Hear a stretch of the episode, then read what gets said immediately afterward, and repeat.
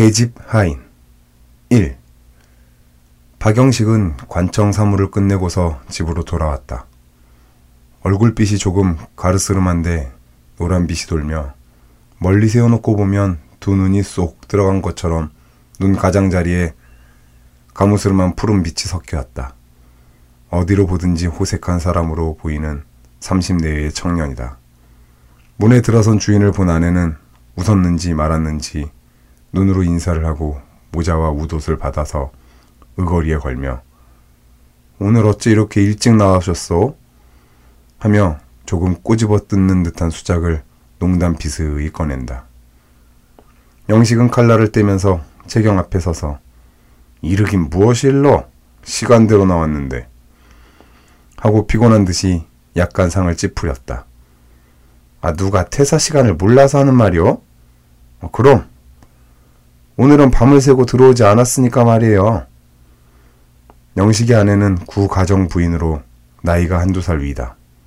거기다가 애를 여럿 낳고 또 시집살이를 어려서부터 한 탓으로 얼굴이 몹시 여인데다가 몸에 병이 잦아서 영식에게 되면 아주머니 뻘이나 돼 보인다. 그런데다가 히스테리 기운이 있어 몹시 질투를 하는 성질이었다. 내가 매일 밤을 새우고 다녔어? 어쩌다 한번 그런 때가 있지? 어쩌다가는 무엇이오? 나는 뻔뻔스러웠어도 그런 말은 할 수가 없겠어. 어, 무엇이 뻔뻔하단 말이오? 어제 저녁 하루밖에 더 새고 들어왔어? 뭐예요? 아이 기가 막혀. 아 그그저께는 새벽 5시에 들어왔죠.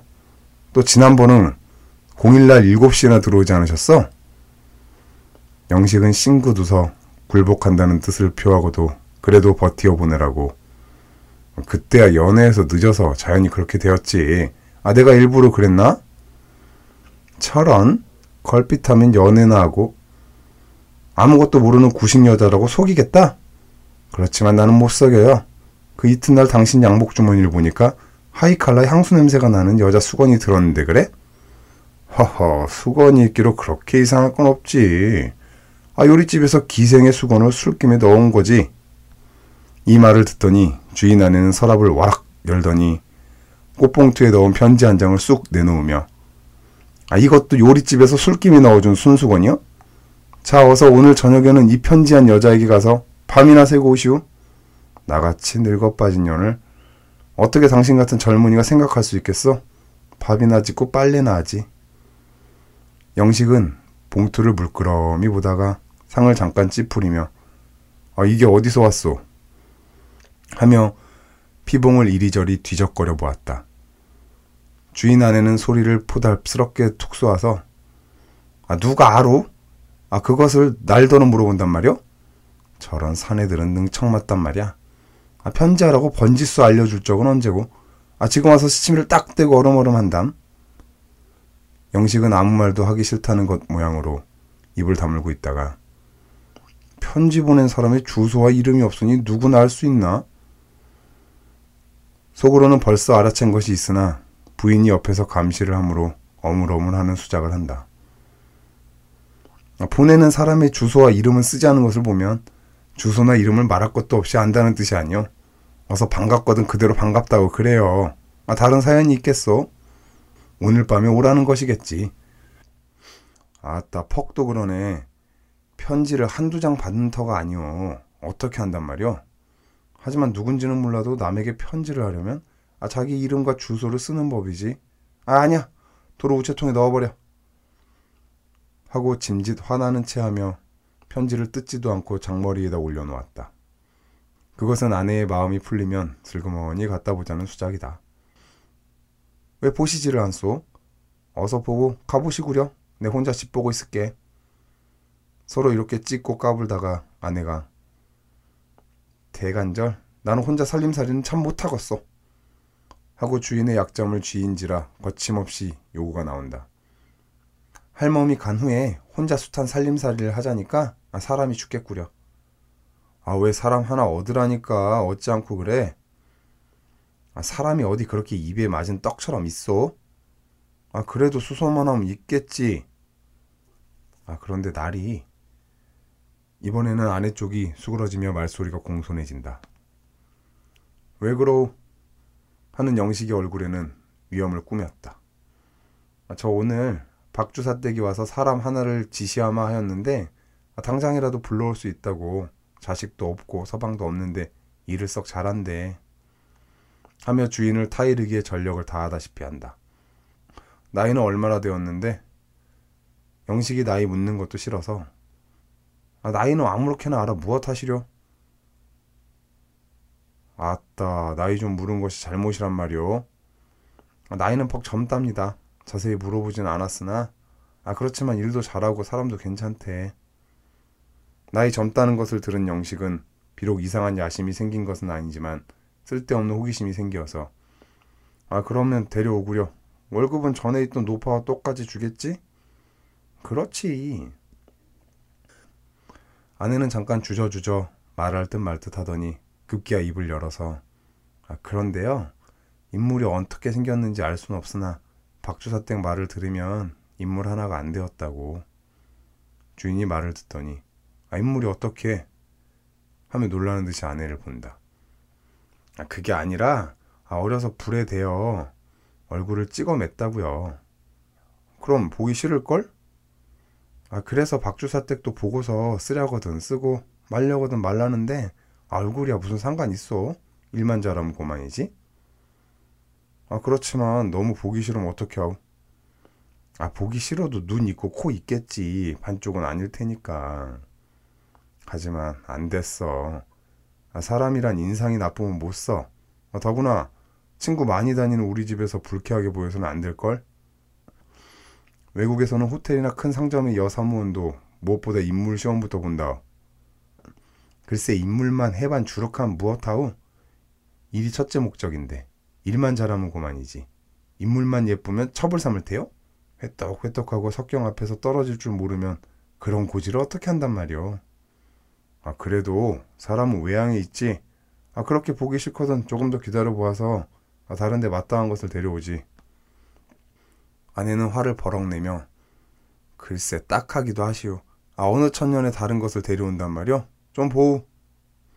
하고 툇마루 끝으로 나가서 빨래 광주리를 헤치면서 이렇게 빨래가 쌓였구려.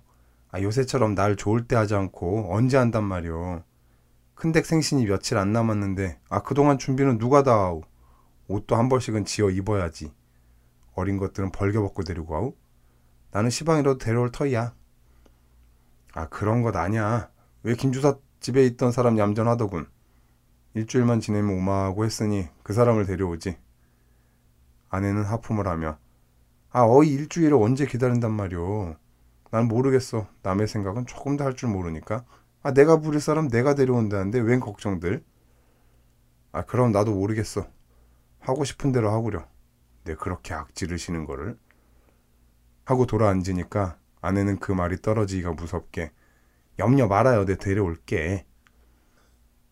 2. 그날로 양천집이 왔다. 오고 보니 주인 아내도 유쾌하지 못할 만큼 흉한 얼굴을 가졌다. 한쪽 얼굴이 눈 하나를 어울려서 뺨까지 대패로 깎은 듯하고 따라서 눈알 껍질이 벗겨져 툭 붉어졌다. 그래 한눈이 유달리 크므로 다른 한쪽은 또 몹시 작아 보인다. 거기다가 곰보요. 머리는 쥐가 뜯은 것처럼 군데군데 났다. 단 손이 크고 발이 크다. 그러나 아내는 말을 하지 못하고 다만 남편이 들으라는 듯이 참 꼴불견이라더니 개 두고 맞췄어? 아, 일은 참 잘해요. 설거지하는 것이라든지 쓰개질하는 것이 또 황소같이 세차게 해. 하고 남편 옆에서 넌지시 말을 하였다. 주인은 그 말을 들은 채 만취하고 신문만 보고 앉아 있다. 며칠이 지났다. 양천집에 흠이 나타나기 시작하였다. 시골서 아무렇게나 자란 데다가 이리저리 또 돌아다녀서 배운 것 없고 본 것 없어서 어른 아이 알아볼 줄 모르고 말버릇이 없다. 거기다가 성미가 뾰롱뾰롱하고 소갈머리가 없어서 어떤 때는 주인 아내의 눈짓하는 것도 모르고 제멋대로 하는 때가 있다. 그럴 때마다 주인은 상을 찌푸리고 코웃음을 친다. 어떤 때는 통례에 하고 다니는 친구가 와서 보고 주인 귀에다 몰래 내보내게 못 쓰겠네. 아 첫째 남 볼상이 사나 하고 권고를 한다. 그럴 때마다 주인은 나도 안 해. 하지만 온 지가 열흘도 채 못 된 것을 어떻게 내보내나? 차차. 하고 대답만 하여 두었다. 이 눈치를 챈 주인 아내는 그 친구를 몹시 미워하기 시작하였다. 별 걱정을 다 하네. 오지랖도 꽤 넓지. 아, 남의 집 살림 걱정까지 하게? 하며 옆에다 세워놓고 욕을 할 적이 있었다. 그럴 적마다 주인은 치미로 올라오는 분을 참는다. 학교 다니는 12살 먹은 큰아들도 걸핏하면 찍어뱅이 애꾸느니? 하고 놀려먹는다. 그러면 그런 때마다 몽둥이찜이 내린다. 그것이 도화선이 되어 내 싸움이 된다. 집안에 위험이 너무 없어. 하고 남편이 호령을 하면 아내는 자식들이 너무 버릇없어. 하고 대든다. 공연히 사람 하나 데려온 것이 집안을 불화하게 만들어 놓았다. 그러자 양천집에게 하루는 기별이 오기를 동서가 죽었는데 초상 볼 사람이 없으니 급히 와달라 하였다. 양천집은 황망히 그리로 갔다. 일을 하다 말고 갔으므로 주인 아내는 어쩔 줄을 몰랐다. 어떻게든 속히 오라고 하긴 하였으나 한시가 애객한지라 혼자만 걱정을 하고 있었다. 그때 주인은 생각하기를 이런 좋은 기회를 잃지 말고 얼른 다른 것을 불러오겠다 하였다. 그래서 하루는 아내를 동정하듯이 일하던 곳을 그대로 두고 어떻게 한단 말이오? 하고 은근히 의논을 하였다. 아 글쎄 말이오. 빨래는 하다 말고 그대로 내버려서 아 그것도 걱정이고 아 내가 손이 나야 바느질이라도 할 텐데 주인은 이 말을 듣더니 아 그것이 오고 가는데 저거 이틀은 걸릴 곳이오. 초상을 치르자면 사흘은 걸릴 테이니 아 적어도 닷새는 될 터란 말이야. 아 그래요. 하지만 어디 그렇게 꼭꼭 날짜대로 일이 돼요? 조금 늦기가 쉽지? 아 그러면 여보 그것이 내려올 때까지 김주사 집에 있던 것을 데려다 둡시다 그려. 이 말에 솔깃한 아내는 하지만 어떻게 왔다가 도로 가라고 그런단 말이에요. 아 무얼 돈량이나 더 주면 고만이지. 글쎄 피차 타협이 되어 김주사 집에 있던 점순 어멈을 데려왔다. 사람이 영리하고 인물도 반반하며 일도 하질 못하지 않고 말솜씨라든지 어린애 보는 것이 주인 마음에도 솔깃하였다. 그러나 주인 아내는 쓸데없이 의심을 내어서 주인이 점순 어멈에게 하는 행동을 눈여겨보지 않는 것이 없다. 점잖은 사람이 그럴 리가 있나 하고 혼자 위로도 하였다가 아 그렇지만 알 수가 있어야지 그런 짓이란 옛날부터 없는 일도 아니고 하며 공연한 걱정을 한다. 그런 기색을 볼 때마다 주인은 혼자 웃으며 속으로는 일상같이 노는 기생 점고만 하고 앉아있다. 일주일이 지났는데도 양천집이 오지 않다가 열흘이 넘어서야 왔다. 문간에 들어서기 전까지도 혹시 내가 늦게 와서 다른 사람을 그동안 두지는 아니하였을까 하는 걱정이 생기며 공연히 가슴이 두근거렸다. 시골에서 서울까지 걸어오는 길에서도 손가락을 꼽아가며 벌써 열흘이지 하다가 만일 다른 사람이 있으면 나는 내쫓길 터인데 하고 걱정이 되어 애꾸 눈을 두리번 두리번 하였다.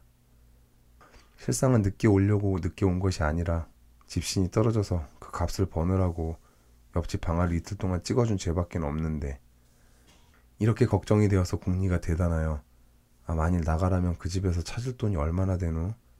열흘 동안 있었으니 한 달에 3원을 몇으로 쪼개야 하나?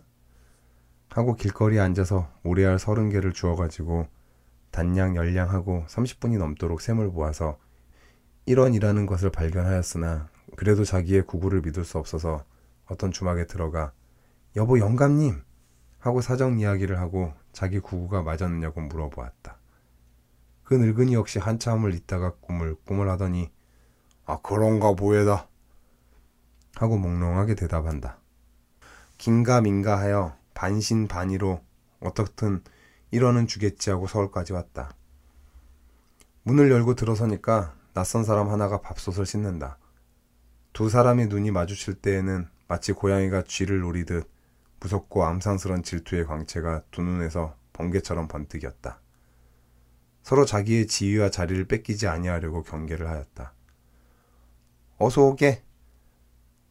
주인 아내가 나오며 왜 이렇게 늦었어?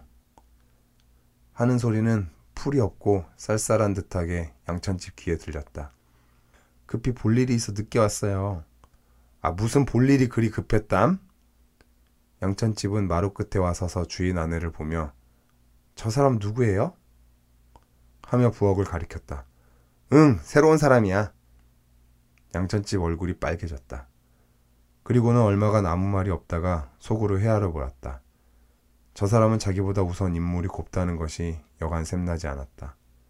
또는 자기처럼 투박한 시골 사람이 아니라는 것이 셈이 났다. 어떻든 다리나 좀 쉬게. 아, 그리고 되는 대로 결말을 내줄 테니. 처음에 온 양천찜과 나중에 온 점수넘음 사이에는 암투가 시작되었다.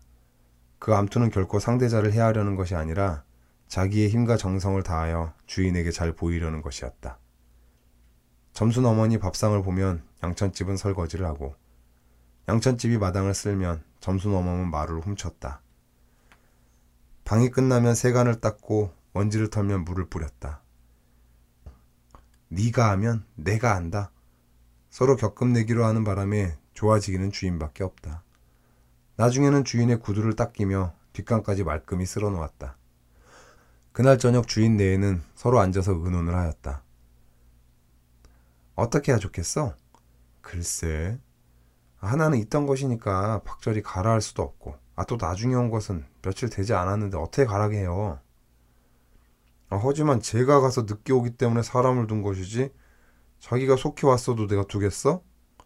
하고 정것을 내미는 말을 하였다. 아, 그렇지만 나중 온 것은 날이 말씀과 마찬가지로 임시로 두기로 하지 않았소? 하며 아내는 정것을 그대로 둘 의향이다. 아따, 그때는 그랬지만, 아, 사람 둘을 놓고 봐요. 어느 것이 나은가. 아, 사람이야 둘이 다 괜찮지. 무어야? 둘이 다 괜찮다니? 아, 그래. 얼거뱅이에 찍어뱅이에다 악상군이요. 또 보고 배운 것이 없는 것과 인물 얌전하고 말솜씨 있고 사람 영리한 것과 어떻게 똑같단 말이오? 온 말을 해도 조금이나 동에 닿는 말을 해야지. 아, 그렇지만 경우가 그렇지 않소. 경우는 무슨 경우야. 내 돈 주고 나 사람 쓰는데 내 맘에 들면 두고 그렇지 않으면 내보는 것이지. 경우가 다 무엇이야?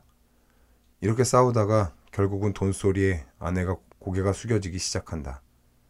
남편은 화증을 와락 내이면서 아따 맘대로 하구려.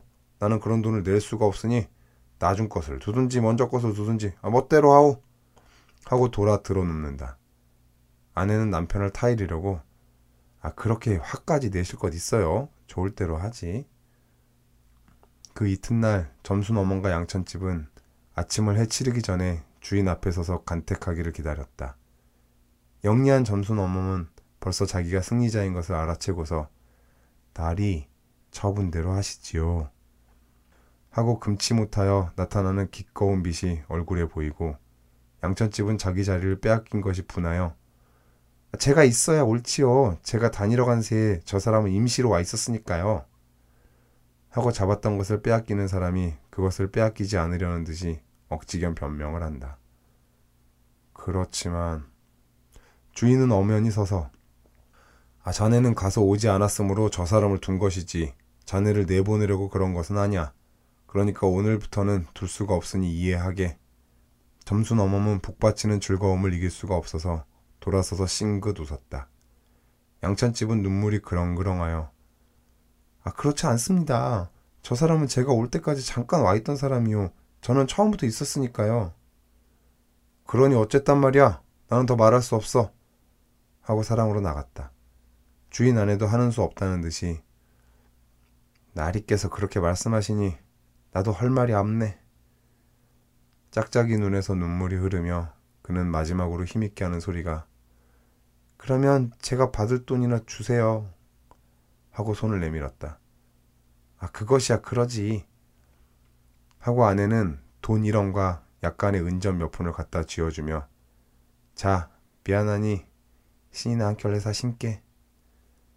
하고 양천집에 손에 돈이 놓일 때 그는 눈물이 젖은 얼굴이 반갑고 좋은 마음에 실룩실룩하고 떨리더니 마음이 조금 풀려 인사를 하고 문 밖으로 나갔다.